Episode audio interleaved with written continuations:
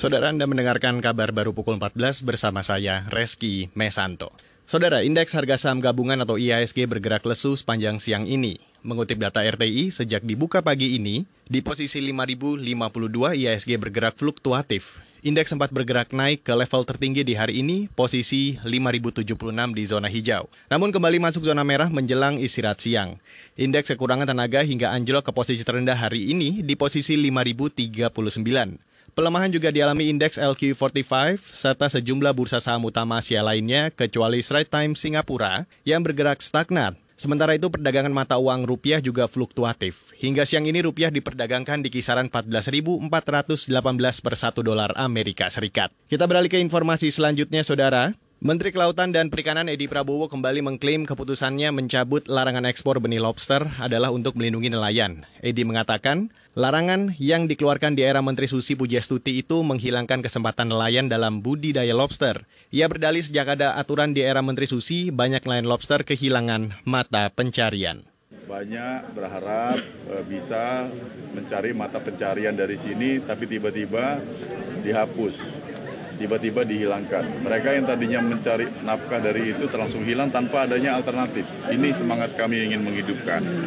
Sebenarnya semangatnya sih bukan ekspor benih, semangatnya adalah membudidayakan. Karena membudidayakan pun sudah nggak boleh.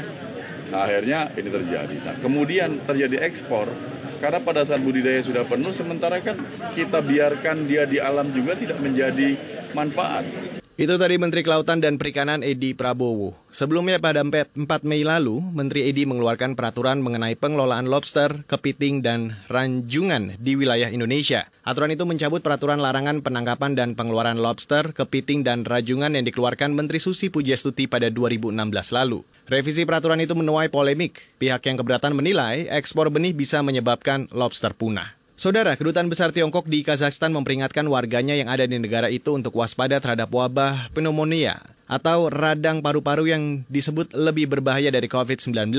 Peringatan itu disampaikan Kedubes Tiongkok melalui akun resmi di aplikasi WeChat Kamis malam. Menurut mereka, saat ini ada peningkatan signifikan jumlah kasus pneumonia di sejumlah kota di Kazakhstan seperti Ati Aktobe, dan Skimnet. Pneumonia atau radang paru-paru di Kazakhstan menewaskan lebih dari 1.700 orang dalam setengah tahun terakhir. Dari jumlah itu, sepertiganya meninggal pada Juni lalu, termasuk warga Tiongkok yang menjadi korban. Kedubes Tiongkok menyebut, tingkat kematian akibat pneumonia ini lebih tinggi daripada gangguan infeksi saluran pernafasan yang disebabkan virus corona SARS-CoV-2 penyebab COVID-19.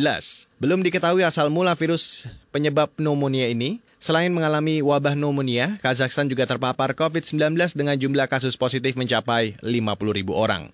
Demikian kabar baru KBR, saya Reski Mesanto.